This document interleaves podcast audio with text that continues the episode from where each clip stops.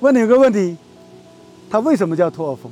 因为它长得像兔耳朵。呃，对了，科学家有时候很调皮哦，他看这个东西，这个植物怎么去识别？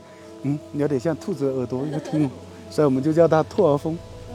啊，兔子的兔，儿子的儿，风就是我们的刮风啊。那么我们就是说采到一份，我们就在野外去给大家去呃去展演示一下怎么去压制一份标本。那么我们采到一份，采到一份，这个瓦楞纸板是有定制的，是跟我们的台纸的大小是一样的。所以当我们放下来的时候，你会发现它会长出去，对不对？长出去，我们还有一个办法，像这种长的，我们把它折一个之字形。第二个，我们把这个叶片把它要舒展开。